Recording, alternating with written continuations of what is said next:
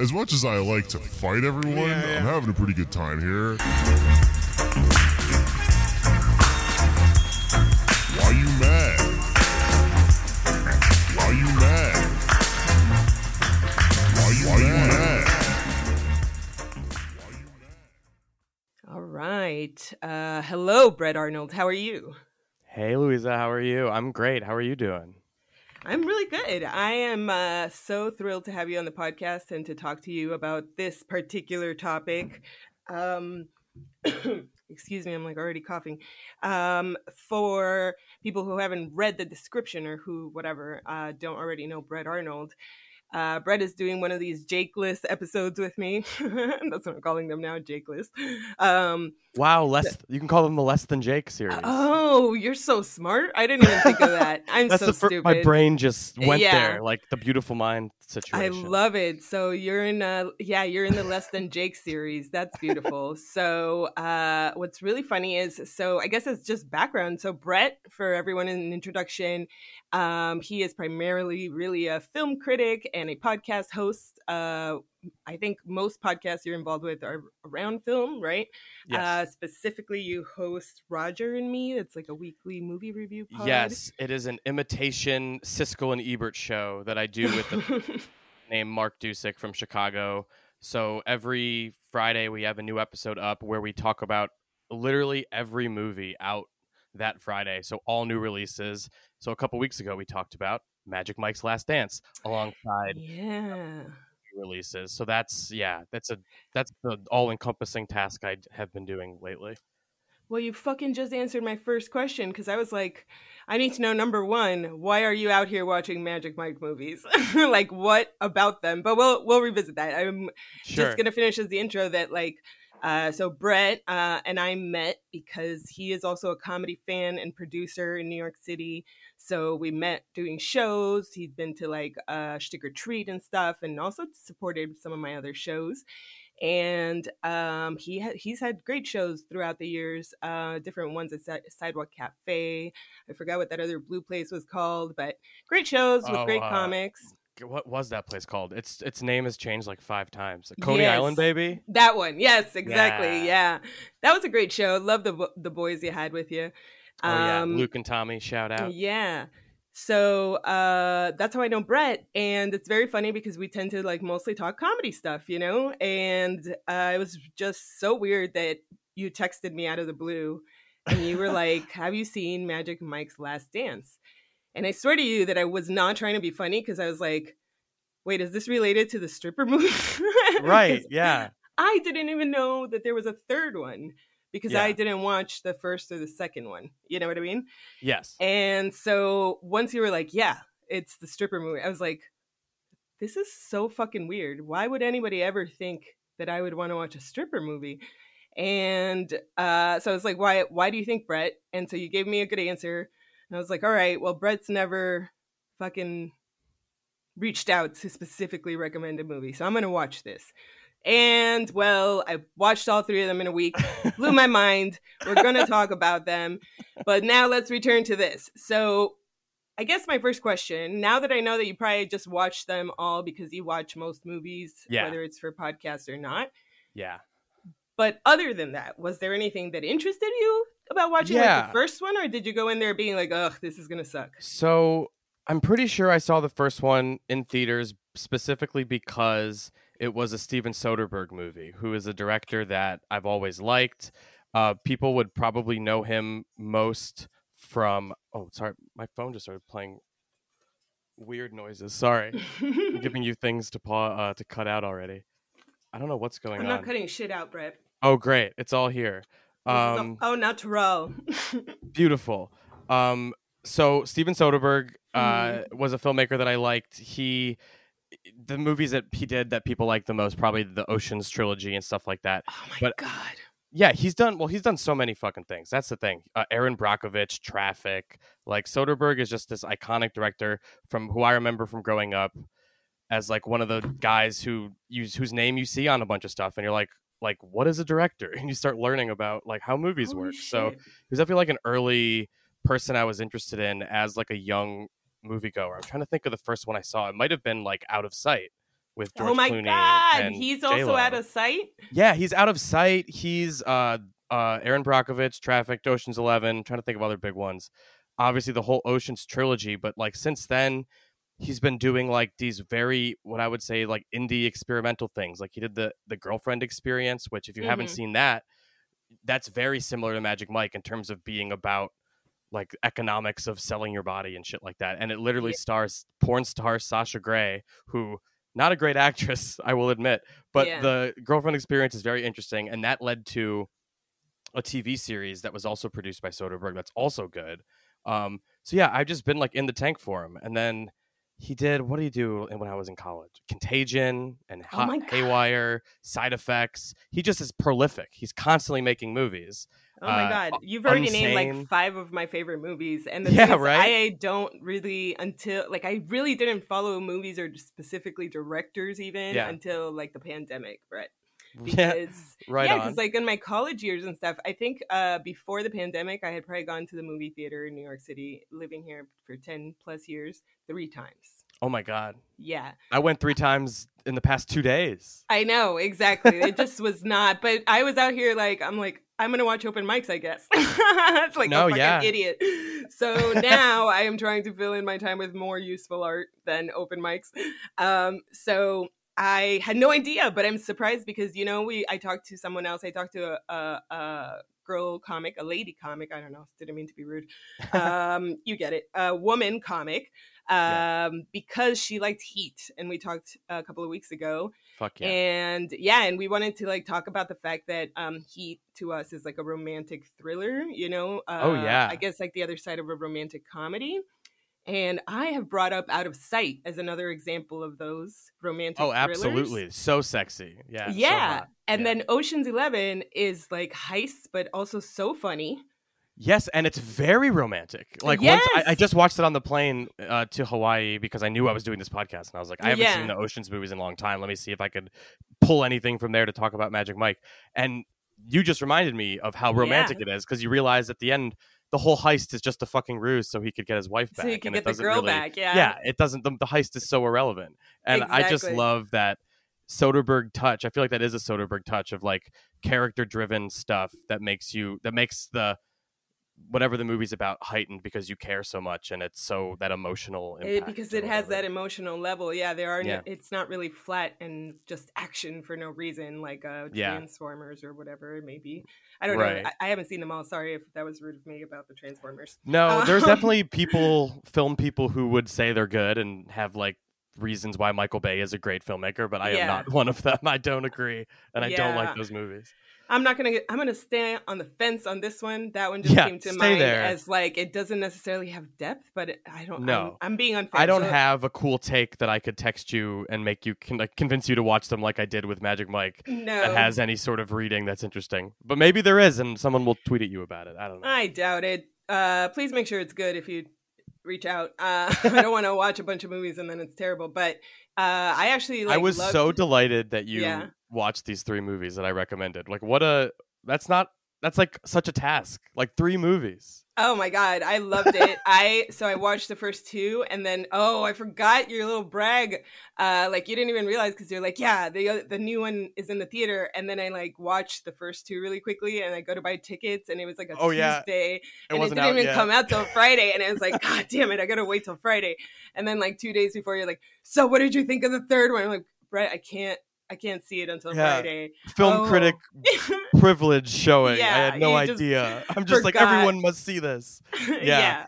exactly. Well, Well, I'm glad you got that experience of like the anticipation though, because you got like like I was so excited for this movie for like ever since it was announced. So Yeah. I'm glad you at least got a couple days of that. absolutely a feeling like I was waiting. I bought the tickets ahead of time. I also like uh reconnected well like with a I mean not reconnected with a lady friend. I am already friends with this lady, but I connected with her in a new way because I Ooh, didn't yeah. know that she liked the Magic Mike movies. And I just Yes. like reached out and I was like, listen, do you want to go see the new Magic Mike movie? And she just immediately wrote back, yes, when? and I was like, yes. Hell yes! So we went and we watched it like at 4 p.m. on the on the Friday or the Saturday. I am like so nervous because I haven't heard your opinion yet, and I don't Well, know if you're gonna feel the way that most do about it, or if you're gonna be on my wavelength about it. Well, if I were going to make a soundbite about it, I would say, Yes. well, I'm going to throw you here under the bus with me before That's I throw fine. myself under the bus because I loved that. One of the things that you said that convinced me was like, this is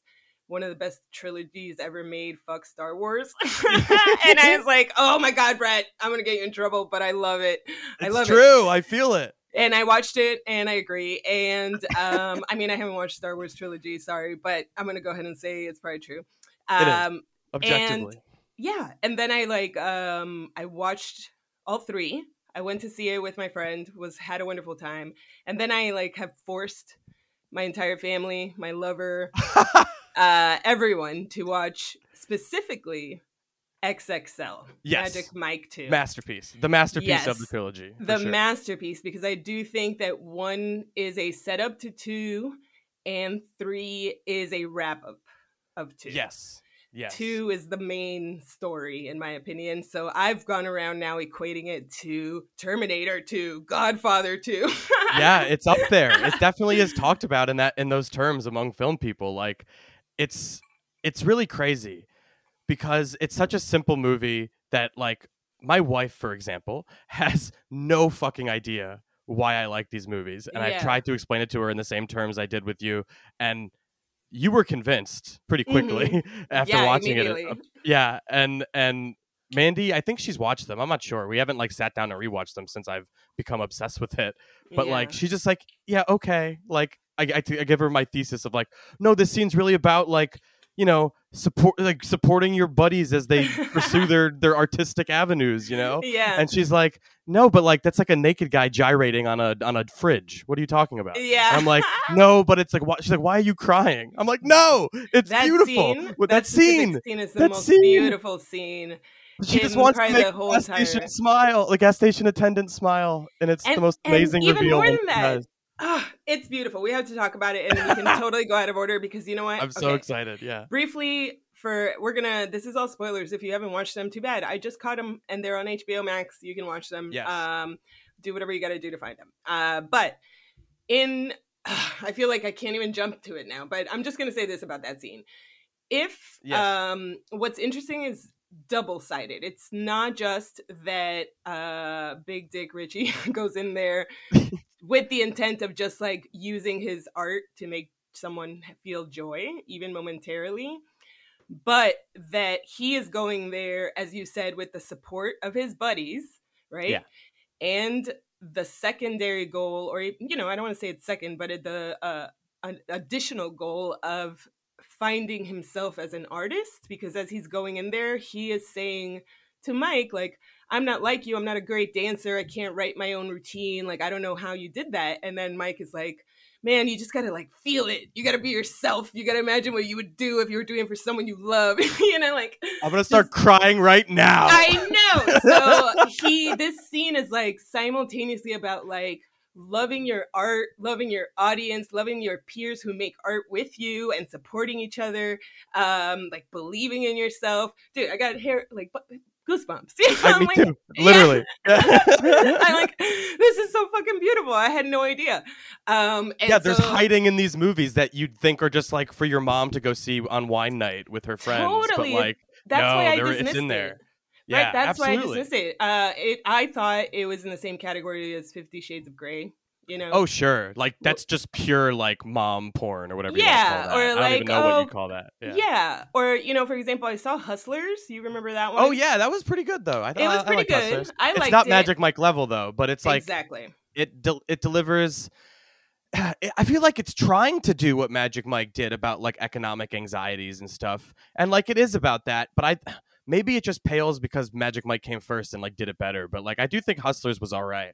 Um, but I, I, think it was all right. Yeah. And I want to say that I liked it more before I saw Magic Mike. Yeah, I mean I totally understand that because it is Yeah. doing a lot of what the first Magic Mike movie is doing for sure. Well, and I got to say this like, here's something that is not in any of the Magic Mike movies and Mm-hmm. is in Hustlers, and what Hustlers is missing that is in Magic Mike, which is that um in hustlers um for anyone that doesn't know it's the jennifer lopez right it was jennifer lopez yeah i'm i'm bad with actors names and yeah, and? Constance Wu, I think. Constance Wu, yeah. Uh, you know, so it's like a big cast of ladies, beautiful ladies. si- similar scenario where they're they are exotic dancers and they are under the thumb or control of some other person, right?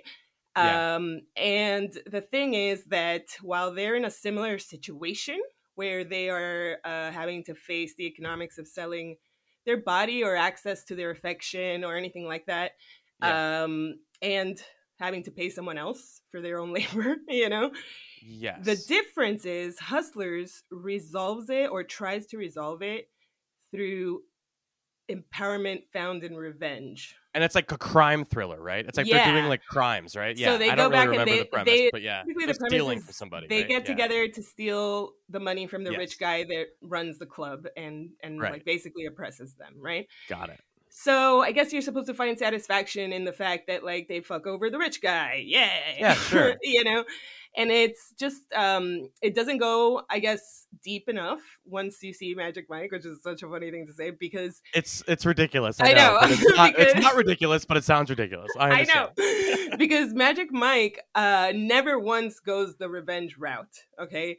No. Magic Mike goes like uh and I guess because it has the benefit of three movies to give it an arc. Yeah. Also, it's something to credit it. I'm not saying the other movie is bad.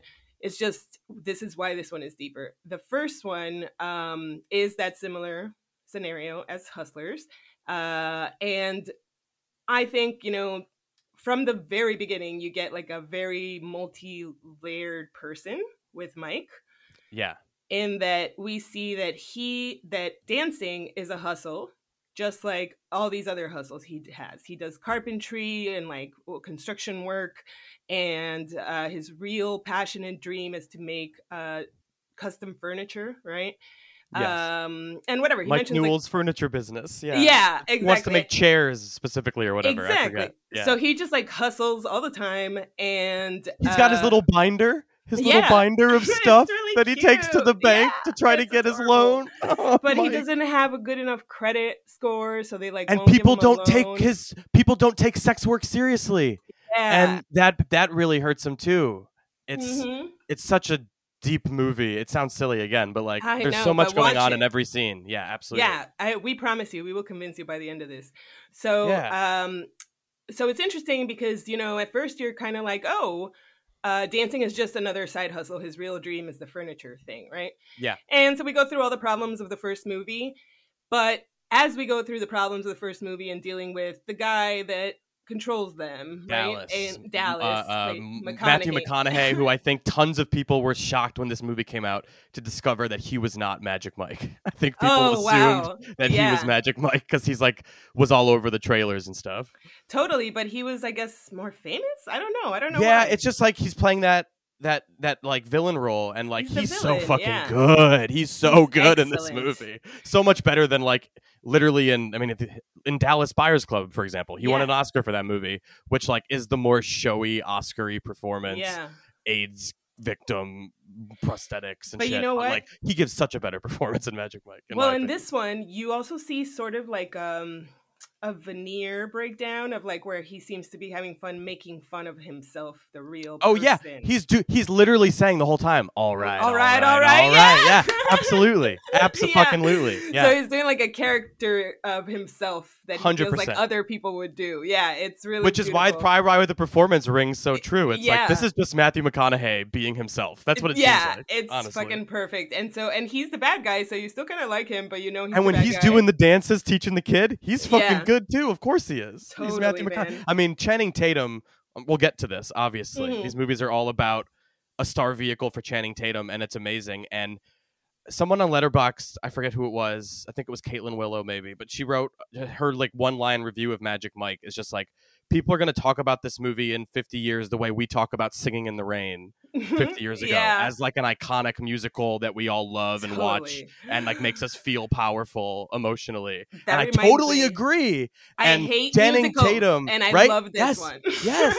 It's because they make you feel in that way no other movie Yeah. can if they're done well. And Channing Mhm. Tatum is like proving himself to be this new or not new, uh, in fact, very old fashioned type of movie star who like remember when movie stars were fucking talented and like had to do have to have skills like Fred Astaire dance, yes. dancing and shit like that. Mhm. So Channing Tatum, here comes Channing Tatum with his actual stripper experience and his actual dancing experience using that i mean he used it in step up which is how he got his start Yeah. and um it's just so cool to see an actual director like Steven Soderbergh take this person who has these skills and like give him a vehicle to use them and then then also like it's Steven Soderbergh and he Yeah. no one shoots movies like him so the way these fucking dance sequences are shot in these movies are just beautiful to look at and like Yeah. dynamically cut and it's just like this is what a big fucking musical number should look like in a, in a modern musical movie and it's just amazing to me that people don't really clock these as modern musicals because i'm like to me these function on that level more than any actual like in the heights whatever musical west side story like these sequences this shit is better as- than Hamilton. absolutely like those those musical numbers hit in that same way that a that an actual production stage that's not just a bunch of guys stripping on stage would. Yeah. it's amazing that they're able to take like the male body and what fucking Channing Tatum can do with that and like what other other people in the movie can do with that. Um but the way that they're filmed and like I just genuinely get such a thrill out of watching the dances and being like how the fuck especially the second know! one you're like how the Yeah. fuck did he do that Yeah. like the dancing like the chair movements Dude, just it's By the second mind one, blowing my Yeah. mom was like turning around, looking at me, going, "Oh my god!" do you know? And, and at first, I'm like, "Oh, she's scandalized," but then she's like, "Do you know how hard that is?" Yes, like, no, it's just Yeah. full like I'm impressed by the dedication. Yeah. I can't believe they got it on film and I'm just so Mhm. happy. It's it's pure joy and it's I think it has to do with which we'll talk about we talk about the third movie probably. Yeah, like just the pure joy of doing what you're good at and talented at even if not for your benefit for the audiences who will benefit from it. And I Right. think that's what the third one is about in such an interesting way. But So yeah, let's go back to the, place. first one. No, no, no, it's fine. please. People love that. Why you mad? You're following. You're you're out there with your red string and your math, and you're you're connecting it all. Okay. Yes. So what is you? And this connects to what you're saying is why one is important is because Mhm. it sets all of this up in the sense that it's it like at first it's telling you uh stripping exotic dancing sex work even is just another hustle right Yes, and they have that character of his not girlfriend who's yeah decidedly who, not his who love treats interest. him and who Treats treats, him like him shit. disposable yeah, because Just he's treats him like lesser than because he's a stripper, and watching him break her and can turn her to like his side of with his fucking skill on stage. That scene is also one of my favorite in the trilogy. It's just so fucking good. It's so sad though when he gets his little heart broken because I he know. like, realizes that he's just the man meat uh, for Yeah. her, and then Mhm. and like and also like for people who haven't seen, it, she's like a a PhD student who like met them because she's doing her thesis on their behavior, you know, Yeah. as so she's already like a smart and successful, but B she's objectifying them.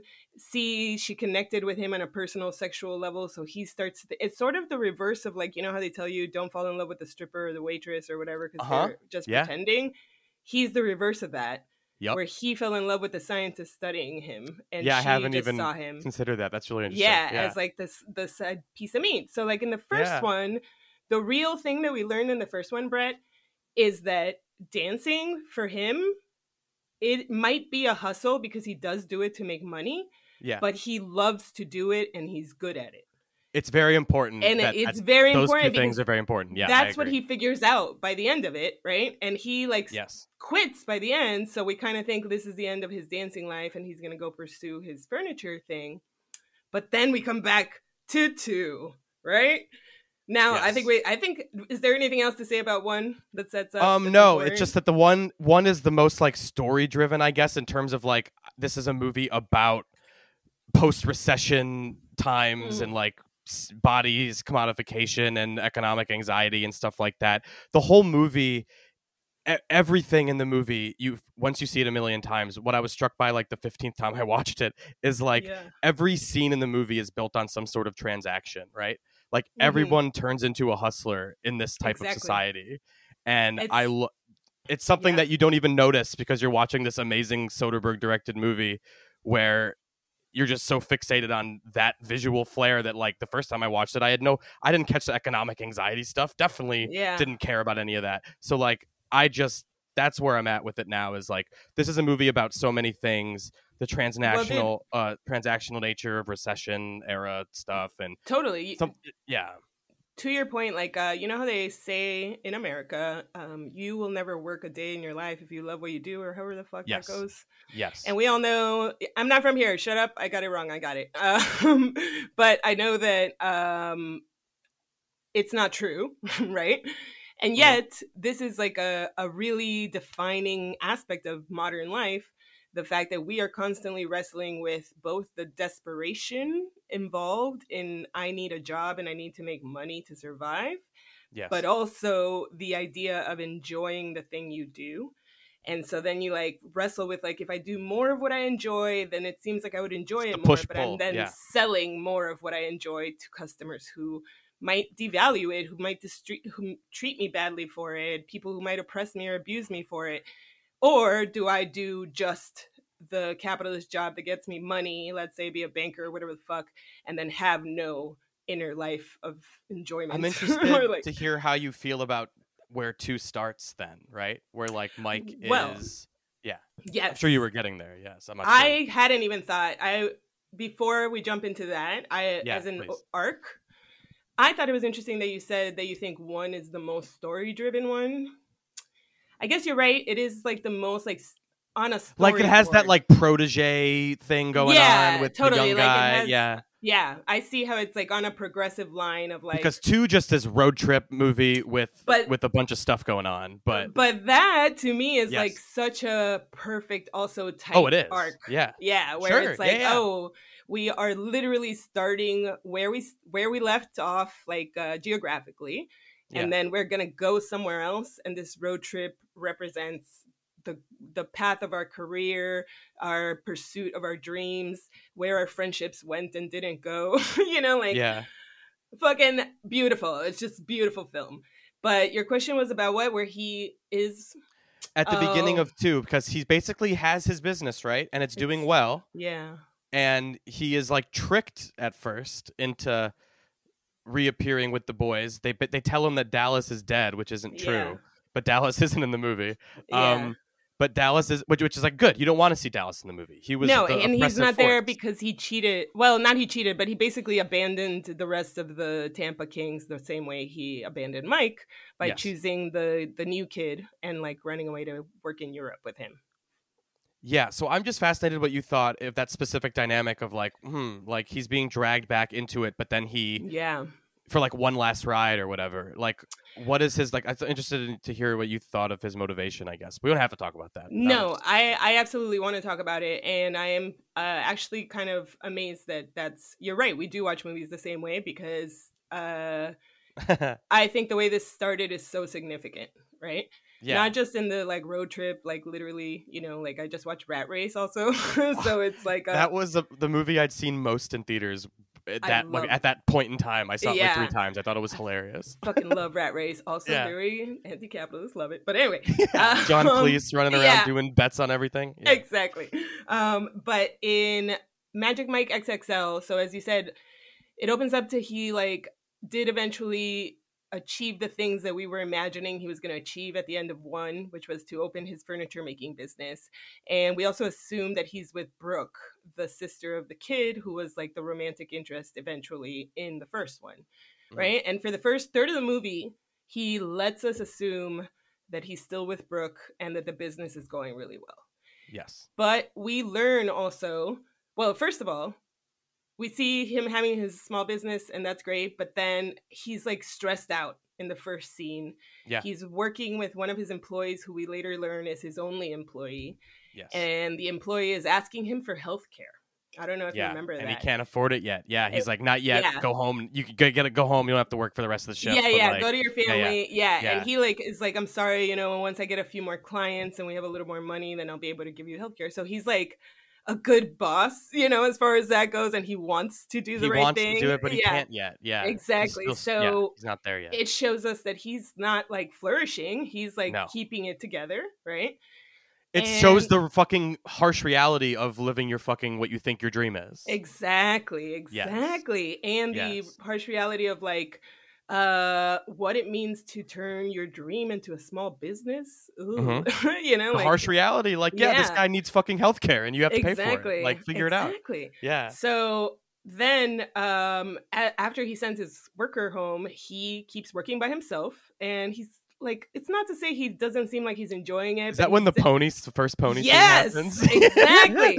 so he's like working late Chills again just at Ye- the thought yes. of the of that scene and what it means. Yes. you get me right like he is Yeah. working late it's not a thrilled night you know it's like i have deadlines and i can't afford more help and i really have to do this right so he's like working hard listening to the radio and you hear the radio go like oh uh, hip-hop and dance classics of today whatever and then all of a sudden pony comes on and he like slowly starts like doing Which is his- an iconic song for him if you've seen Magic Mike. Yes. the first one. And not only Yes. that, okay, but I think you and I talked about how like the music is fucking perfect in all Oh, of yeah. these movies. yes. And maybe it's like a close to our age bracket or um, I don't know, whatever it may be, but like America, this is our music, like of our, Yes. our age. And what you said earlier about this being like a modern musical, you're so correct because I don't get this uh, shit like ABBA musicals and stuff. I'm like, why would Oh yeah, I? people love Mamma Mia, which are literally the most flat, boring yeah. stage musicals I've ever seen. Yeah. I'm like, very, why would I go see yeah. that? I not interesting Those at all. movies made like a billion dollars combined. Probably. Yeah, it's this is for people who grew up going to the club, listening Yeah, to man. fucking hip hop stations in the car. you know, like Yes. That's why that singing in the rain comparison is so fucking Mhm. perfect. It's like how we all joke about, well, when we're in retirement homes, they're going to be Yeah. playing Tupac and shit. It's like and- the same like, equivalent my neck, of that. my back. Yeah, exactly. Yeah. It's exactly that. So I can't imagine all of us at 80 gathered around watching, like, remember Magic Mike? Like the Hell last yeah. good movie musical? Like, yeah, fuck yeah. absolutely, man. The pony And it- scene. Yeah. I fucking love it. So it's great. So he's like in his uh, studio or whatever, and he does like a whole fucking dance for himself, For no himself. audience. so right? important. Yeah, no audience. I think it might even be the only time in the entire series we see a solo dance. It's like, true. with no audience and nobody else in the room. 100% correct. Yeah. And so you're right that like they tricked him to come back, but he was in a position where he needed that trick. He wanted to come back. And so Yep. here's what's really important about that. As someone who mostly associates with comics, is the most of the artists I know. Yeah. Uh comics go through periods where they I want to say quit comedy. You know what I mean? Like Yeah. they go have a kid, they move away somewhere else, some shit happens, COVID, whatever. And there is this reticence about coming back, right? Like Yeah. they're they're like, if I come back, I'm gonna be rusty, or all my connections are out of touch. I'm gonna have Yes. to start all over. And they make all these I don't want to say Ex- excuses. No, but like you're totally right. There it is Yeah. excuses, but like they're they're not not correct to feel that way, but like it is just an excuse. It's just you are we're all comfortable changing what you're doing is hard, Yeah, right? and like hard, when you're when you're in your mode, it's like how when you exercise, when you're actually doing it every It's day, so you bad. fucking you Yeah. want to. You like You are like it, excited yeah. to do it. And when you haven't started doing that yet, it's fucking impossible Uh, to get yeah, yourself to do uh-huh. it. And you need that like 3 weeks or 4 weeks whatever it is to do it. I feel like it's the same thing there. Totally. So like imagine if um the the Tampa Kings had called Magic Mike and had just straight up been like, "Yo, we are just passing through town on our way to doing some shit. Uh, we'd love to see you come hang out." Based on what I know of comics, He would have bailed. he would have bailed. And Never the reason he would have bailed is not even because of what we mentioned previously of like, how do I restart? Because that's not even in his mind yet. He would have bailed based on they're going to want to know what I've been doing. I'm going to have to like prove. Explain myself. yeah, yeah. explain myself. Some of them are going to be upset that I left them high and dry, and I'm going to have to own up to it. Uh, there is like a bunch of fear associated with re-entering a world that you used to love and be a big part of. Buddy, I haven't really run shows since the pandemic, and I feel exactly what you're Ah, talking see? about. See, Yeah. Yes, you are yeah. Magic Mike in this example. and so we are suis- what is We it? are all- Je- yeah, just Magic Mike. Magic Mike. That's what this episode is going to be I need that fucking poster. Yeah, I need that Yeah. on a t-shirt. You guys sell t-shirts? That's a good. Uh, not yet, but it might be. That's the name of the episode for sure. But he, Yes. so they did trick him. You know, they call him and they're like, "Man, we're in Tampa actually because Dallas died, so it's like a fucking funeral or whatever the fuck." so he shows up in his fucking suit or whatever. Suit, yeah, and then it's like a real raunchy '80s rock party happening, and full of like you imagine strippers, sex workers of all kinds. And he comes in with his suit. They oh yeah, there's him- that one like lady in a, like a She's astronaut helmet acid, running around. yeah. it's so funny because he just like we just It saw him being like the most straight laced we've ever seen him, and then it's just like boom, right yeah, back in. the girl with an astronaut thing is like butting heads with him for no reason. Yeah. He's like, "What the fuck is this?" yeah. and then Richie just drops his towel and picks him up and throws him in the pool, full outfit on and everything. that's right. And so uh they hang blah blah blah. They explain that they're actually on their way to t- to uh, myrtle beach south carolina to do a convention that they all used to do pretty regularly as a group right? So they part their part ways and then the next morning when the group is supposed to be departing together for the road trip magic mike shows up and they're surprised and we gradually learn that the reason he shows up is because he at some level admitted to himself that he had not felt joy in anything he had done since leaving the Tampa Kings in the way that he did when he danced. Right. So he Does that did, come out w- during the amazing Molly scene? Yes. Happen? Yeah, okay. I figured it exactly. Because That sounds first- like a moment when emotional things would yeah exactly no and it's like his re- well i think it's like he subconsciously comes for that reason but he doesn't Yes. like say it until the molly happens right. and he like then admits that oh he he proposed to brooke and he did everything right and she still said no so now we hear an echo of what happened with the phd girl right Yep. of like you're not you're you're not good enough for the dad and husband and house Yeah. shit um you were just my sex worker friend yeah who I exactly had a thing with or didn't. Yeah. so he goes on this road trip with them, and for the first time now, you know, because before in in the first movie, Magic Mike, it was all very much about making money, achieving goals, right? Capitalists like moving up in life, surviving. And then um in the second one, this road trip, we learn they're all undertaking it purely for the love of the game. Because they all consider themselves to be like past their prime, this is the end. Dallas left them. Uh, a couple of one of them has injuries, like back injuries. Yes. Um, and then when they take the Molly, the most important thing that comes out of the Molly is the uh, realization that a they love what they do, but b they were never really doing their own thing. They were doing what Dallas wanted them to do, yeah. and they didn't really get to express their artistic voice in their dances and in their routines. And so, like for example, Richie, obviously Richie's my favorite, but Richie, Big Dick Richie. he big dick Richie. He uh was like uh he did the fireman routine in the first one, and then we learned he's like terrified of fire, which we did learn in the first one. But Yeah. in the second one, it, they like followed up, and he's like, "Yeah, no, I hate fire. I don't want to be a fireman." and um, they kind of like ditch all of these very '80s, '90s routines that have like you know hair rock music Yeah. and corny uh, stereotypes of what women like. They're playing the hits. They're, yeah, exactly. They're Yeah. playing to the audience. And I'll pause. Just want to say one second. Let's Yeah, just pin in, pin in this. We'll talk about this when we talk Yeah. about the third one because the third one is the most meta and self aware about what I'm about to say. Mhm. But these movies have always been like, yes, they're about stripping and uh, the um, the community that is formed when watching art and all that stuff. But they are really writ large to me, like a metaphor in a way. Each one, especially the third one, is a metaphor about the director Steven Soderbergh falling back in love with making movies yeah. and like I just see that throughout really the third one, but there's definitely moments throughout the second one and and the first one where all I could think is like this is just the director commenting on the industry, the movie industry Mhm. specifically. And in Magic Mike XXL that manifests in the Jada Pinkett scene by her saying that her service is a subscription service. It's Oh my god! it's I- basically about street like it's like the streaming Stream- era. So like I'm trying to think of what that means for what Soderbergh is saying. And then uh, Magic Mike 3 is all about the return to the theatrical exhibition.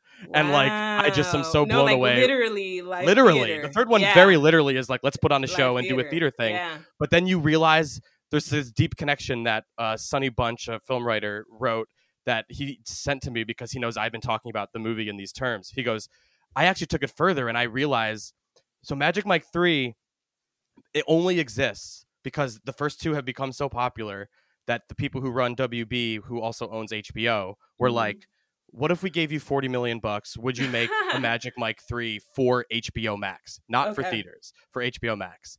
So then you realize in the movie you're like, okay, so uh, Salma Hayek's name is Max, and she wants and like the movie is ends up being writ large. I think if you want to do the reading that Sonny did, that like it's a movie about doing art that you love for the sake of it doesn't matter if it's going to be on HBO Yeah. Max or theatrical. I do think that's what that movie ends up saying.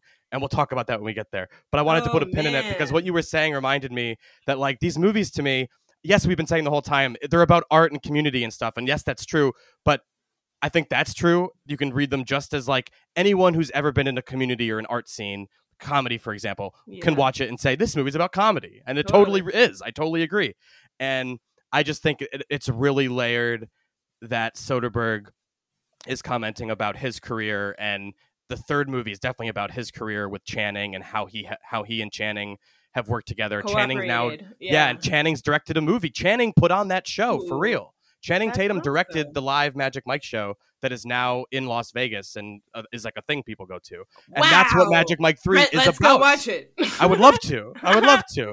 let's Uh, let's dip into the Vegas. Why You Mad Patreon coffers, Oh, and I'll jump into the new People, flesh coffers. We'll Send go. us some money on the Patreon. We're, we'll go do. we'll take acid and do a live show from the show. that would be so fucking cool. Well, man, that is so interesting because you know I definitely saw the um, industry critiques, especially the third one. I mean, you did prime me because you told me like I feel like the third one specifically as producers will hit us, and so Did you feel Uh, that? yes, and so Okay, we'll yeah. we will talk about that in a second.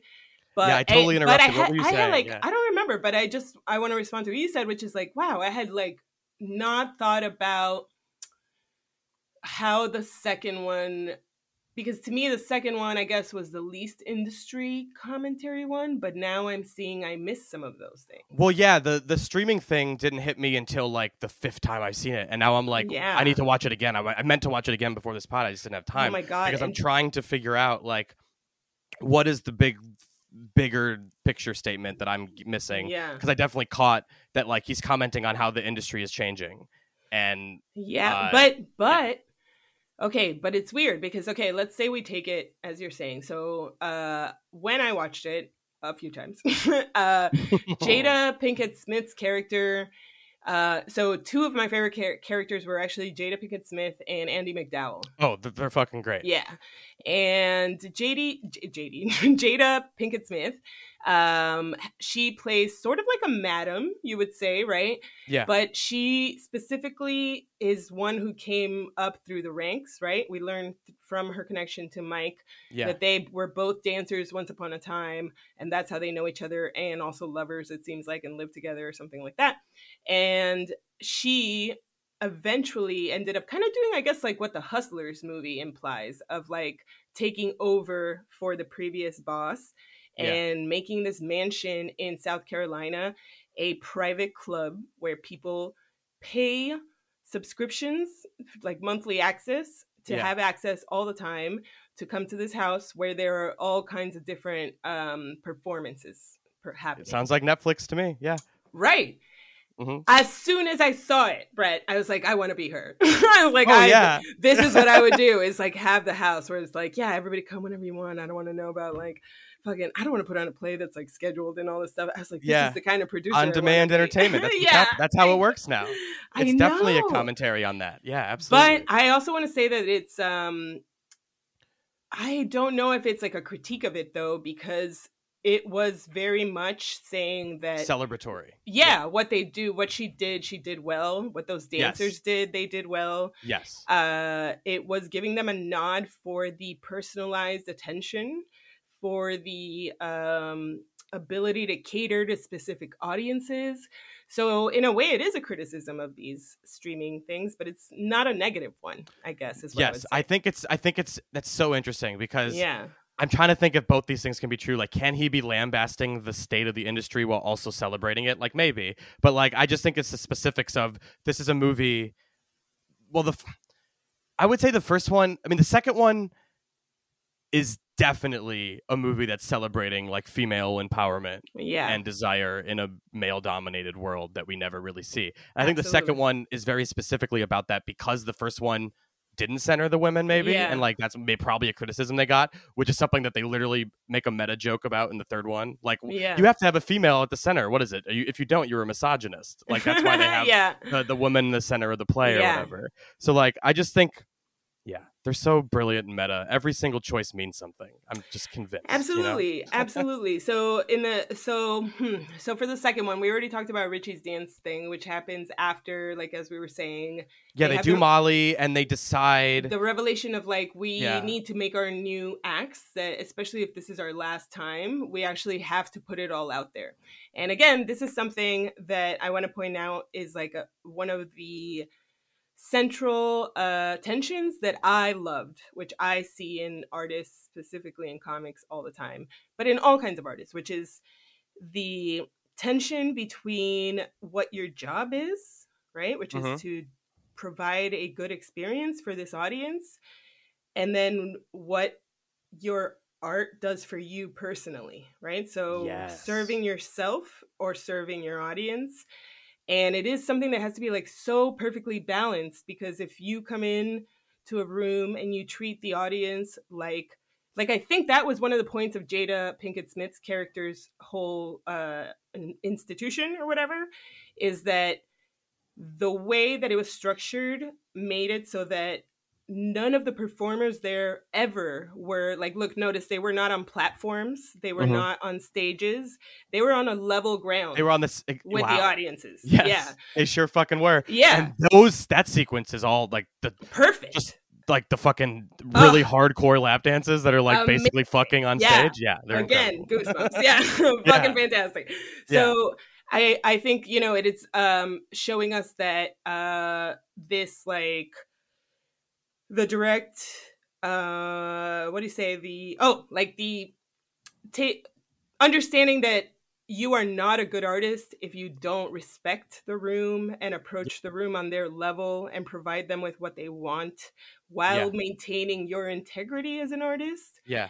is the most important thing. So when we say maintaining your integrity as an artist, that's the part where you reserve what is important to me, what part of my art I do for myself. But you never walk in and turn on a room and act like they're there to in the service of you and your art.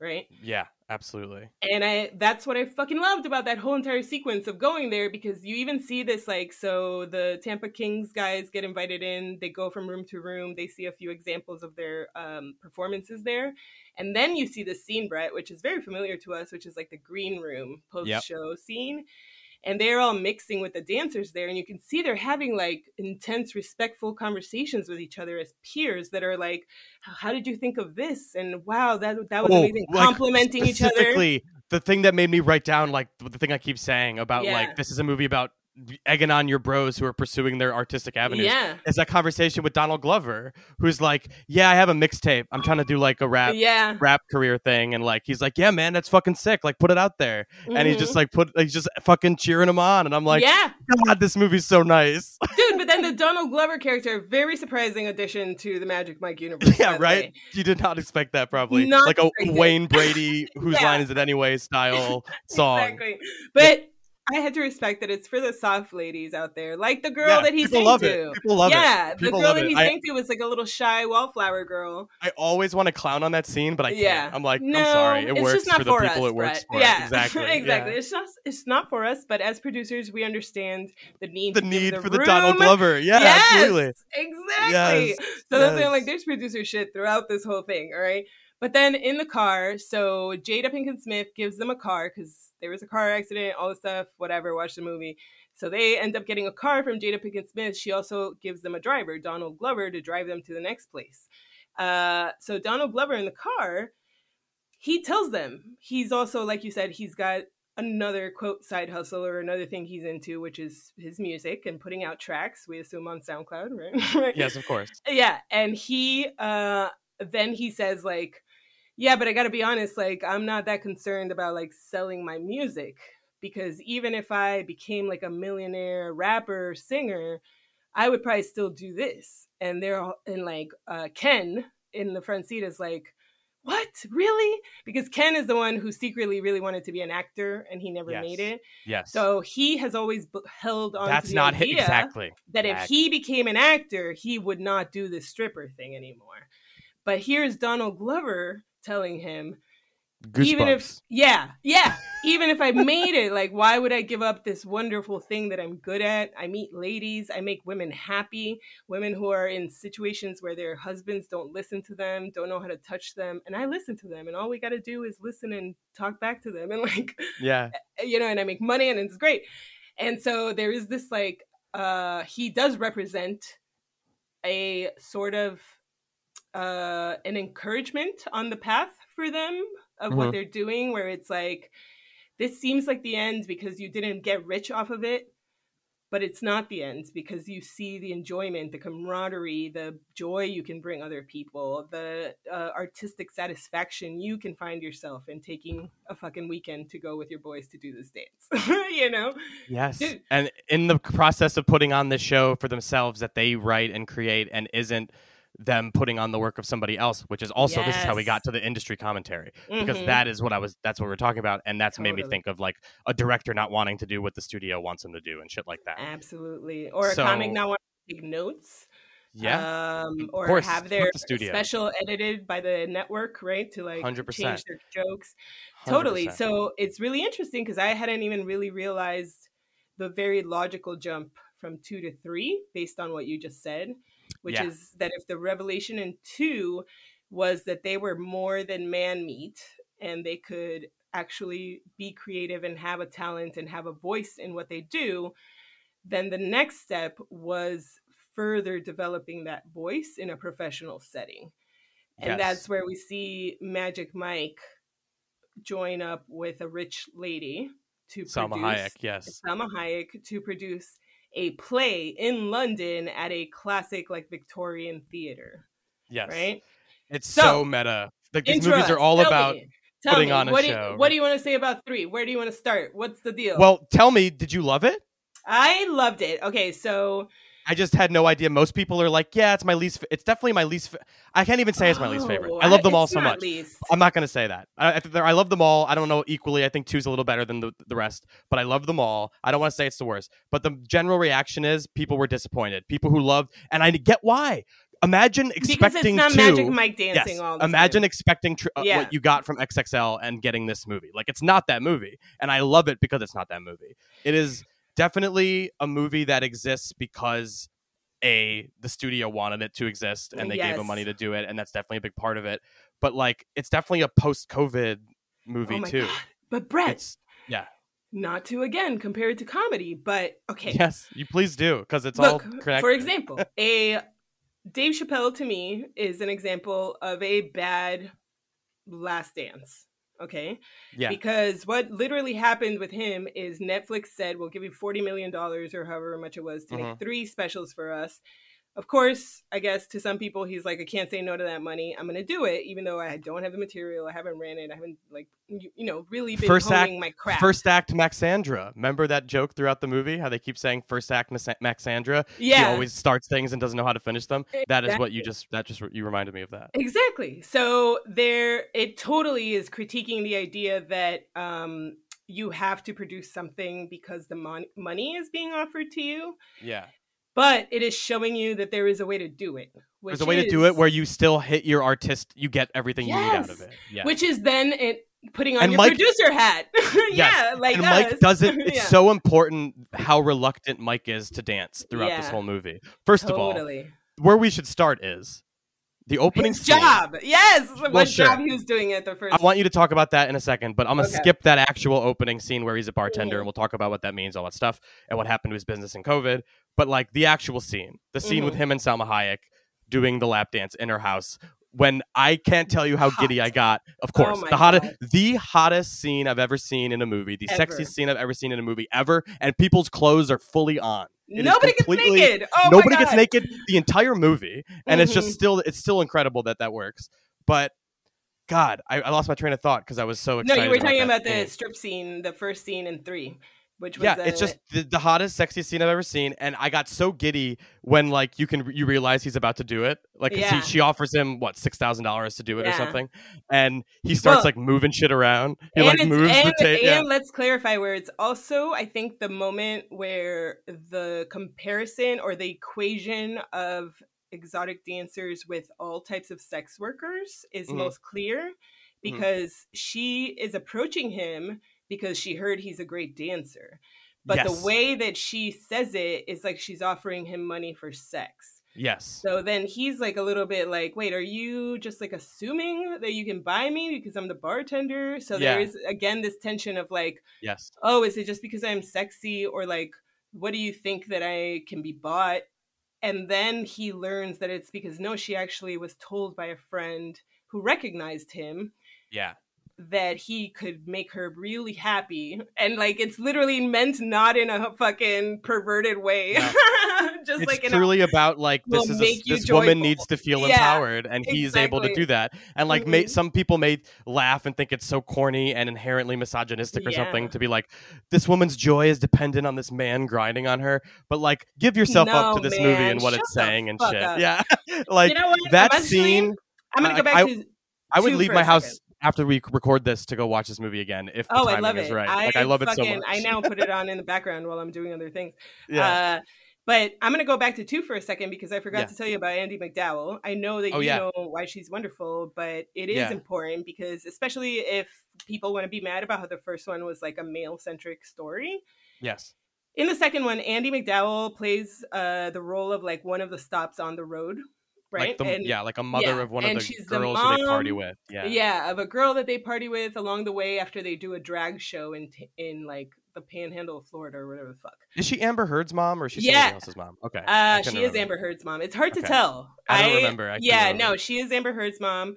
Um, and it's funny. Oh, because oh my god, I forgot about Amber Heard's character. I know. Well, Very that whole important. That whole scene where he she gets on he pulls her on stage and does the fucking really Well, intense strip dance with her. hottest is thing so delightful. Yeah. It's It, so good. and she genuinely is laughing and smiling like you can tell that is genuine joy. reaction. Yeah, you can 100% tell like they're like Channing, go do your fucking dance on her. And she's and like she's like, oh okay. "Oh yeah, It is exactly. pure like joy and terror and like everything that you'd actually feel in that situation. Totally, but then Yeah. her, uh, and which is funny as like a professional performer to see her sort. It's sort of like I think why people like it when performers lose their shit on SNL because Yeah. they're Yes. supposed to be able to to resist this, Yeah. but they can't. And then we Right. see Amber just like losing her shit, basically, just Yeah. being like, "Oh my god, yeah." There's no other way to react to that. Like I feel Totally. like you it would be unnatural to react any other way. Yeah. But we have to talk about her character in two. Also, Yes. we got to go Yes. back because so i Amber Heard plays a young woman photographer who they meet somewhere in the Florida Panhandle or whatever, or like at the bottom of Georgia. I don't know. He's peeing in the woods or He's whatever. peeing on a or beach. beach. Yeah. Yeah. beach. After they do a drag show, and they're hanging out with a bunch of drag queens and like random people who were at the drag show. And she sees him peeing, so she takes a picture of it, like not of his private parts, it's from behind. Yeah. And it's not perverted. It's all nice, guys yeah, it's like sweet. yeah, it's, it's, sweet. And so they meet, they have a little bit of chat exchange, and then it turns out that one of the other guys got the number of Amber's sister. That's what happened. Yeah. So the uh the guy is the Latino one. I forgot his name, but he got the fucking number from Amber's sister. Yeah. And so he at one point when they're at Jada's, I think he says like, "Oh, we can go to this next stop. Uh, this lady told us that we could stay at her house, whatever." So when they get there, instead of finding immediately the young sisters, the person who opens the door is Andie MacDowell, who is Yes. their mom. And she is having a get together with like three or four other ladies, middle aged ladies. you know, the target audience for this movie. exactly. and they're- About those type of people. yeah, they're having their white wine and such. Yep. and Yes. they're chatting it up, talking shit about their husbands, making fun of the one that's still married, uh, you know, like recommending divorce, all this stuff. But they do have a very frank conversation with the guys where they talk about things like one of them who's still married talks about Oh, the fact that her husband lights off? never has lights yeah sex with the lights on with her and that Mhm. she's tried to hint at it that she's mentioned and he you know so then she like has a conversation with ken where he literally just like sings a song to her and makes her seem beau be seen and beautiful and it's like it's not even sexual, people. It's like No. oh my god literally like listening and like caring about your feelings. It's beautiful. Andie MacDowell's character tells us that she had only ever been with her husband ex-husband now father of her two kids. And by the end of that interaction uh she ends up sleeping with big dick richie which and is a, a big important deal. Yes. Yes. because earlier in the movie we learned that Richie rarely has sex, even though he's so sexy and dances so good, because his dick is so big that the ladies get scared and they're like, "No, how about a hand job or like a blow yeah, job?" no one wants to Yeah, endure. There's him. no, so he's he needs the perfect slipper, and then it turns out that this like mom who had never had sex with anyone but the father of her children yeah. was like a perfect slipper and they had the sexiest loveliest little romance that we only like get a little peek into you know what i mean just a glance. Yeah and so uh all this to say i guess that throughout all of the movies the idea of being well matched in love and finding someone who complements you and who appreciates you for who Perfect you are and what you are one. Yes, thank you. yes, is real and is important. And Mike is not stupid for wanting it with the ladies that he connects with. It's unfair and shitty that they don't see him as a potential real partner. And I love how realistic it's been through the set first two. That like Yeah. it's not like Mike gets the girl at the end. No, Or, like, It's definitely complicated, but and I appreciate that. Spoiler alert: in three, yeah, they give him the fucking girl. And- finally. and, I think a lot of people are like rejecting that idea. Like they're like, I don't think Magic Mike should have a happy ending. He should be this neutral figure. I'm like, you no, fucking hate sex workers you, if you say yeah, let Magic you want Mike them to have his- exist as magic little fairies in your head that don't have Yes. real lives Yes, and don't it's deserve beautiful. real. Yeah, That's why people are rejecting this movie. Yeah. I think we just figured it out. I think we just clued in to why people are like, eh, I don't want that. yeah. It's, it's, It's so like the- the earnest. reason people are they- like, uh, I can't Brett, handle that. the reason they tell like K-pop stars like you gotta hide your relationship because you gotta seem always available. You know, like it's not just in K-pop; it's in a lot of entertainment. Yes. Yeah. Is that is because part of it is the idea that fans will like you if you seem attainable, and I think that that's the judgment people have with sex workers. Yeah. Is that a you are not good enough to be the partner and b i don't ever want to know if you actually get a partner because you're supposed to be constantly available and and and attainable for me and what we get in 3 is so beautifully complex because it is uh two people who complement each other perfectly finding each other. So she is not just like an empty 23 year old little baby who like happens to be okay with him being a stripper you know? Right. she's a fully realized uh empowered woman literally a billionaire or some shit. Uh and she is sexually attracted to him and then also falls in love with who he is as an artist and respects his point of view And as an artist. the entire plot of the movie is she wants to give the joy that he brought to her To other people. six thousand lap, dollar lap dance. Yes. The whole plot of the movie is I want to make that feeling happen for other people, which is why I texted you, Louisa. You're gonna love this movie. It's about producing because that's why we do it. That's the only reason we do it. We put on comedy shows so we can have hundred people in a basement room and bar in New York laughing their asses off. Yes. And it's so fucking satisfying. And watching this movie where Salma Hayek and Magic Mike, I don't know why I said it that like that, not his name. Um, watching a movie where they put on a show and like, I think it's powerful that this movie. People are mad at it because it doesn't have as many musical numbers or the sexy Yeah. stuff that the other one has, besides that first number and then the big, the big last one. But I Mhm. love that it earns that big, fucking climactic, Totally. incredible moment. That's the best moment in the entire trilogy, and it makes you feel.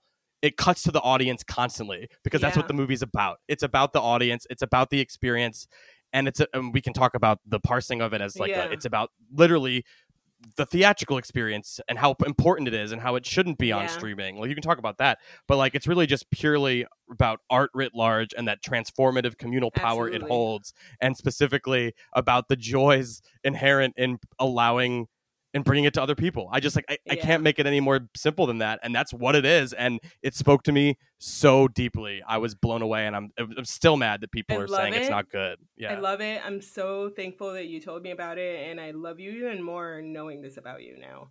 yeah. But I, I want to not but but and I want to add the um you know you've seen my tweets and such. I often make fun of trads, right?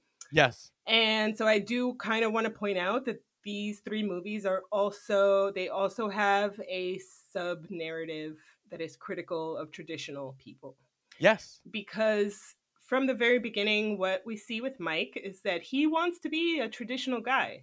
yes. He wants to have the company, be a small business owner, marry the lady that's beautiful and loves him for who he is, have a house, probably have the kids, have the dog, the whole thing. And he keeps running up against this wall where everyone judges him as not being good enough for that traditional role, right? Mhm. And then what I loved about three is that it does not give him the girl in the sense of like, yay, now here's the new beautiful whatever 23 year old and he's gonna get married and have children and It buy gives a house. him a reason to do the fucking art again. Exactly. So here's what I say, right? Because I know so many artists that find themselves at some point feeling like they have to choose between their art and the person that they love Sure. because the person that they that they love wants to have children, wants to buy a house, wants to move to Wisconsin, wants to like whatever. yes. So they feel like I got to choose between this or that.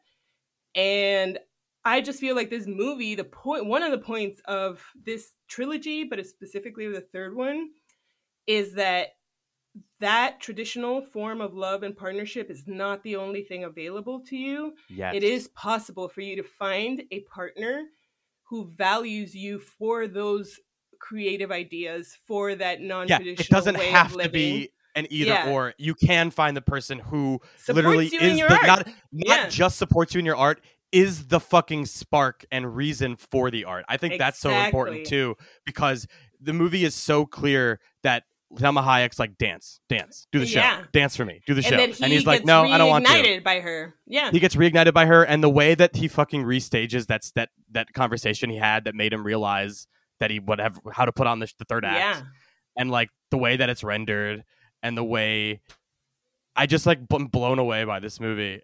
I It's just beautiful. I- uh, uh, and for the feminists, right, who have Yeah. been mad at me about the fact that I've been making a lot of episodes about how I love boys and boy stuff, but uh, very literally, quite plainly, the third movie ends with a one of the simplest allegories, I think, which is that uh, the that very classic Victorian theater had been putting on a play. I forget the title, but it's like a Victorian era Yeah.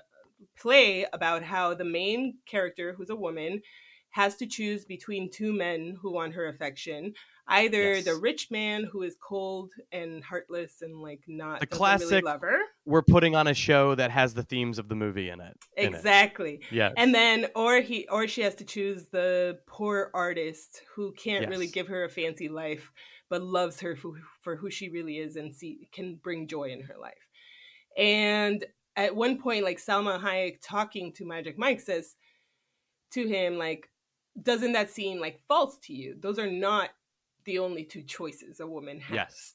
Yes. And so then he realizes he's like, no, what we have to put on is show that women have a lot more choices than just these two duds. you know, like let's Yes. fucking put on all these other different types of artists that love them, what they bring to them, what different and like make the play about a woman's conflict in which direction to look for love in yes. Which is like basically ending with giving women an open horizon of choice. Yes. Nothing a movie's ever done before, as far as I can tell. Like Yeah, I've never, I've never seen that in a movie before. Exactly. So top feminist, Especially like a male directed and starring. yes, Yeah. exactly, Yeah. exactly. Um, yeah, I fucking loved it. So, So I, yeah, I get. I get why people are like, you know it's not the pure ecstasy that the second movie is, but it's such an incredible self-aware let's put on a show movie about the process of creating art yeah, and of course the power it holds and the joy of bringing it to the masses. But the process of creating it you know there's so many movies about this type of thing and i love that like we get a magic mike movie that's about this type of thing. Like people are making fun of the movie for being so like we, like why is there a child narrator and a butler and i'm like it's all like tropey stuff it's like doing tropes in Yeah. like a it's just it's just sending the, i don't even think it's sending up the tropes i think it's earnestly like i want to do like an old fashioned rom-com but like Yeah. a really old fashioned one that has a british butler in it like yeah. and and I really appreciate that he did that shit. And I I agree. I thought this movie was the more I talk about it, the more I'm like, is this my favorite one? I just think it's Mhm. it's such a perfect culmination of why I love these movies. Like we've talked about how they're all about the art scene and community, and this one just like literalizes the subtext, which has always been there, and just makes it the text basically. absolutely. Yeah. And I wrote down the quote when it happened, and I've thought about it ever since. There's someone says, I forget who says it. Someone says, "You can't tell people anything; they have to have an experience." And like, I love that so much. I'm like, that is what the fucking movie's about too. Like putting on that fucking show Totally. that has. It's just like this movie's saying like art has the power to impact your life in all these huge ways, and like you should let it. I, I just find them so so moving.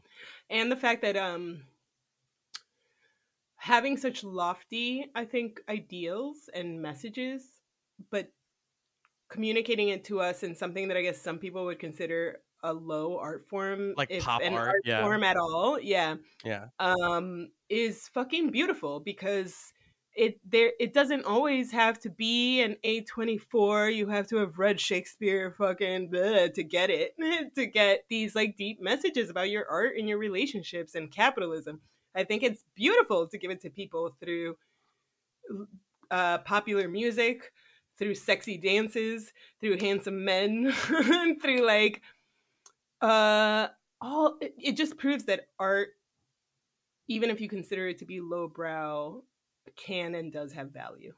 Absolutely. Yeah. Absolutely. I kind of want to just read you my buddy Sunny Sonny Bunch's like little blurb about what did it say? the Go HBO. Max stuff and like the theatrical. It's just so interesting. He said, you know, his half theory for what Soderbergh's doing. He said, um, so one of my issues with this movie is that Mike himself seems largely disinterested in the actual production. I mean, he's happy to do it; it's work, but it's also not what he wants to be doing, which is to make furniture the thing he keeps trying to do and failing at. But he's good at this. The real driving force of this thing is actually Max Salma Hayek, who wants him to put on a big show in a classy venue that will simultaneously help people feel what she felt and also stick it to the previous owner, who is her ex. Mike eventually gets into it, but this is Max's show, and she herself isn't really doing it for the right reasons. It's worth noting that Max has a ridiculous name like Maxandra or something, uh, which is shortened to Max. It is also worth noting that this movie was intended to debut on HBO Max. My understanding from industry reporting is that WB came to Soderbergh and said, What if we gave you $40 million to make Magic Mike 3 for HBO Max? Would you do it? And he said, Sure. And that is what kind of what this whole movie feels like. Soderbergh as Magic Mike going through the motions until near the end. He comes up with what is easily the best dance scene in the movie and probably the whole series, the big watery set piece. He tells the whole story of Max and Mike's courtship through the magic of dance, which relates to the voiceover narration, which we haven't talked about really. yeah. Uh, the, the movie long argument about the centrality of dance to human connection and com- or communication. Plus, you have COVID destroying Mike's furniture business, right. which makes no sense as it relates to the custom furniture business, one of the sectors that thrived in COVID, whatever. but it makes a lot of sense if we were to think of Mike as a director trying to figure out what to do in the face of theatrical exhibition collapsing, bringing an old thing to a new venue. The idea that this new thing would degrade the new venue, the way some people think that Warner Brothers is doing to HBO, what they're doing is degrading it. And I don't know. I don't think it's a huge stretch to say this entire project is a metaphor for the film industry circa 2021. I fucking love that. I think like he Okay. really made me I see a do think I do Yeah. think he's right in a lot of ways, but I Mhm. have counterpoints for some of his Please. points, right? Which are like, okay, to start with, I do think that um his business going under because of COVID is completely plausible yeah, because where we started at two was not a su- successful business. No. We No. started at you have one employee without health insurance. yeah. So you're right. So like the, And the implication that it's successful was kind of fake, right? Exactly. Successful, like establishing a business is not having a su- successful business. Yeah, and it's then tough.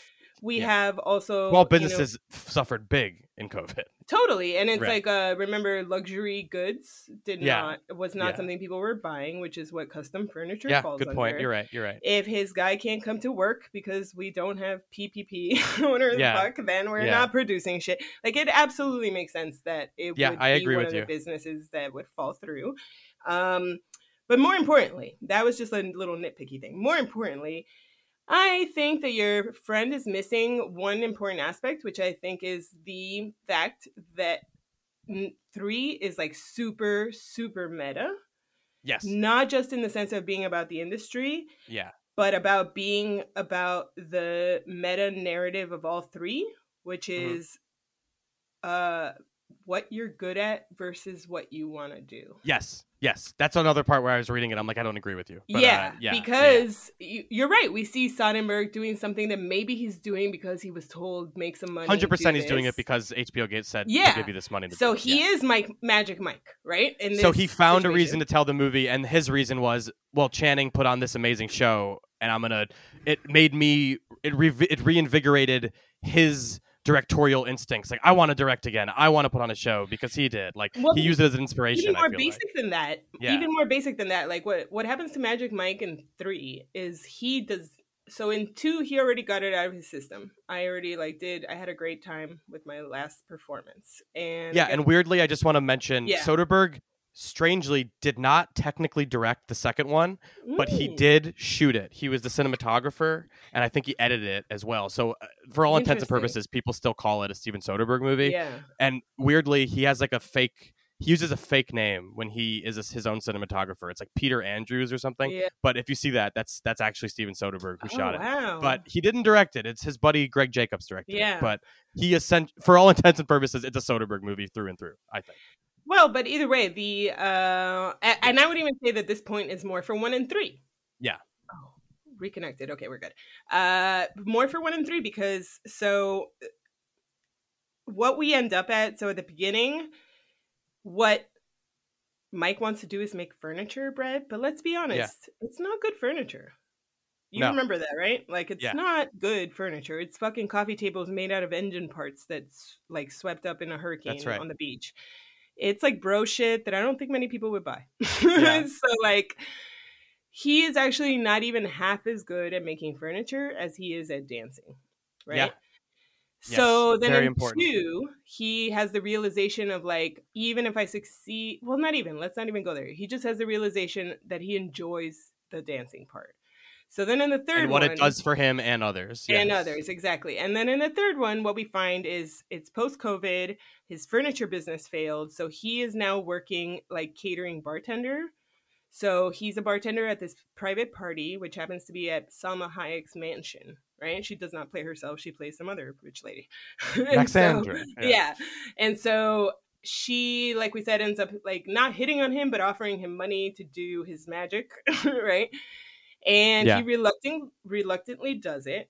But then she has such a great experience that she convinces him. So she, in this case, is Netflix, right? Being like, Sure. here's all the money. So I think Yeah. your friend is correct, right? Yeah. But what he discovers, I agree that he, like, at first is not enjoying this. He's doing Yeah. it for the money. He's being asked to return to a place he didn't feel like he was in anymore. Yeah. Again, we kept saying it's so important that he doesn't want to dance, and she keeps telling Yeah. him to. Exactly.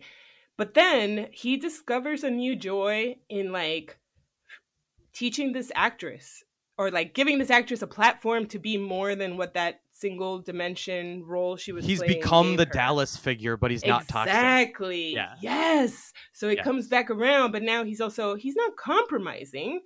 He yes, he initially did this because someone else wanted him to, but he is discovering every day the the fact that he can find joy in giving someone else direction and helping them be a better artist and bringing people still positive experiences through someone else's body and performance. You know what I mean? Producing. producing yes and so i just balk at the idea that it is just like a negative Yes, I agree uh, with you.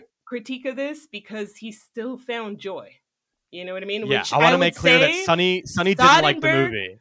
So I yeah agree and I, and I want to say Soderbergh probably also is saying he found joy making this fucking Yes. stupid stripper Big time. movie. Big time. yeah Big time. That's what it is. So like, Mhm. they, Sonny was onto something, but I I do think he those two things I agree with you on. Yeah. Yeah. Exactly. Well, all that to say, I got to tell you, probably the best movie recommendation of my life. I love Um, it, and uh, if I wish I, I, I probably still have the text, but it was a very Yeah. specific like type of recommendation. I wasn't just like watch these stripper movies. No, no, you gave me like a bunch of reasons, and I was like truly shocked. I was like, Brett, wow, I didn't think you would like this. I can't believe that you would like think I would like this. Okay, yeah, like- I found it. I said Yeah. loop back with me after you've seen it because I sent you that tweet I said about Yeah. Magic Mike is about how gratifying it is to be a producer. And I said entire trilogy about art and the sense of community, among so many other things. Can't recommend it enough. Uh, there are two different, you know. To be clear, though, they deliver as like man meets cinema 2. The strip sequences are thrilling, like a great movie musical, and visually intriguing and stuff. The second one may be the most joyful movie ever made. It's about pursuing art that makes you happy. Uh, I am delighted for you to see them. Blah blah blah. And then you said I'll watch this week and come back with thoughts. And I right before, and then I said all three are literally about female em- desire and empowerment, which sounds so funny. But I promise by the end of two, you'll be like, "This is the most feminist text ever." And then my next text from you, Brett. I love Magic Mike. Two is the best so far. I'm gonna go see the new one. Let's podcast about it. yeah, did it. exactly. I literally I've become a Magic Mike evangelist. Yes, Uh, I literally never liked Channing Tatum before. Like it's not that I disliked him, but I just I was like whatever. because He's of like, these movies. Yeah. sure. Now I'm like I will go see anything. I respect the Channing fuck out of this guy. Like, if I can interview Yeah. one person, and I don't like doing interviews for Yeah. celebrities, I've done plenty on my podcast, and I never really like doing them. he seems like a I would beautiful love soul. to talk to him, and I think if we talk to him at this level about this movie, he would talk to us for like four hours. I think he bet. would love it. I think you're right. I think you're right. I think, think he's, he's a really deep cool. feeling Yeah. soul in a I do. beefcake body. Hundred percent, hundred percent. I love this man. I love these movies. I'm I so glad it. Brett, you. thank you for coming. fell. Yeah, I appreciate Thank you for having so me. much. Yeah, I'll definitely delightful. reach out again. Definitely, if you ever have another rec like this, you got to reach out. Um, well, oh god, I was thinking. Have you ever seen? I got a perfect recommendation re- to watch after this.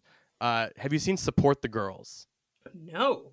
Beautiful. You'll love Okay, it. It's I'm it's on the it. same same shit. Economic anxiety. It's uh Andrew Bujalski directed. He's like a Yeah. mumblecore dude.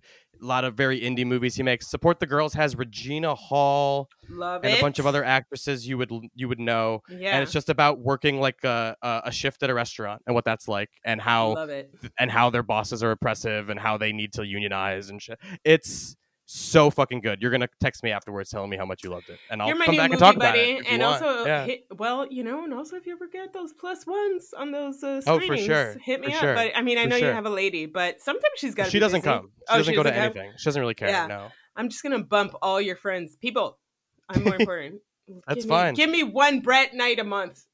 That's fine by me. I want you to. I'm, I'm trying to find out where Support the Girls is right now, where you can I'll watch find it. Don't worry. Yeah. Okay. Uh, is there anything uh, that you want to plug? Do you want to repeat the stuff from the top? Yes, Me the Roger and so- me. Yes, Roger and Me is the podcast. It's a play on the Michael Moore documentary Roger and Me. The play is it's Roger Ebert and me, and the podcast started as me doing the Siskel and Ebert show every Friday, like we do now. But also, it's the at the start, I was also rewatching old Roger Ebert episodes and like re-critiquing the movies from a modern perspective That's funny. it was fun, but it was like really too much work, so I Yeah. stopped doing that.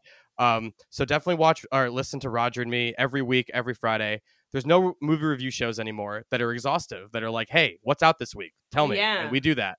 So we do that every week. And then every Monday, I do the New Flesh podcast, which is a horror movie podcast about new release horror movies. We talk about old horror movies, but we also talk about industry and horror news and all the new stuff that's coming out.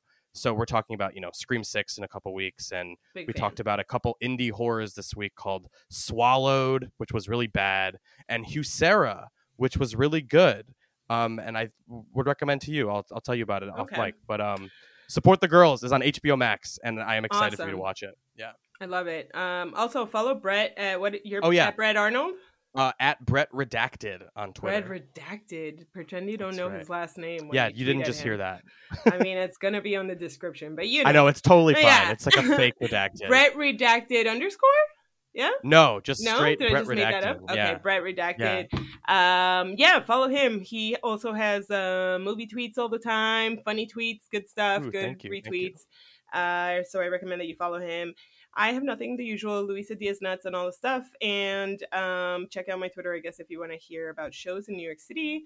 Uh, next week I do have on. Oh, you're not gonna hear this in time, but maybe you'll hear this in time. Uh, Jake is gonna be on Windbreaker uh, hosted by Claire O'Kane and Emily Panic at Union Pool on Sunday the 26th. It's 10 bucks. There they have a taco truck in the back. It's a fun hang. Hell yeah. Great Uh, show. Brett, hit me up if you want to go on the list. You know how it goes. Yeah. You know how it goes. You produced that show? Yeah. Well, I just Oh, I book it. Oh, okay, great. Yeah, I made a deal to just book and not produce. Huh? Beautifully Fancy? done. Well handled. yeah. Yeah. I love Claire. I love Emily. I haven't seen Yeah. either of them in a long time. I, it's I a should really go. fun show. It's gonna be uh, Jake, a bunch of good people also on the show. Um, yeah, Yeah, check it out. I'm actually once a putting it in my phone because I truly haven't gone to a show in forever. I haven't hung out, and that sounds really nice. Get so- back out here, I'm and that getting way I can start throwing Magic shows Mike. your way and being like, yeah, Brett would do it. I need it. my magic mic arc. yes, exactly. All right. Uh, for everyone else, uh, sign up for the Patreon for early episodes, and if not, it's cool. We are making free episodes all the time. We love you. Bye. You mad? You mad?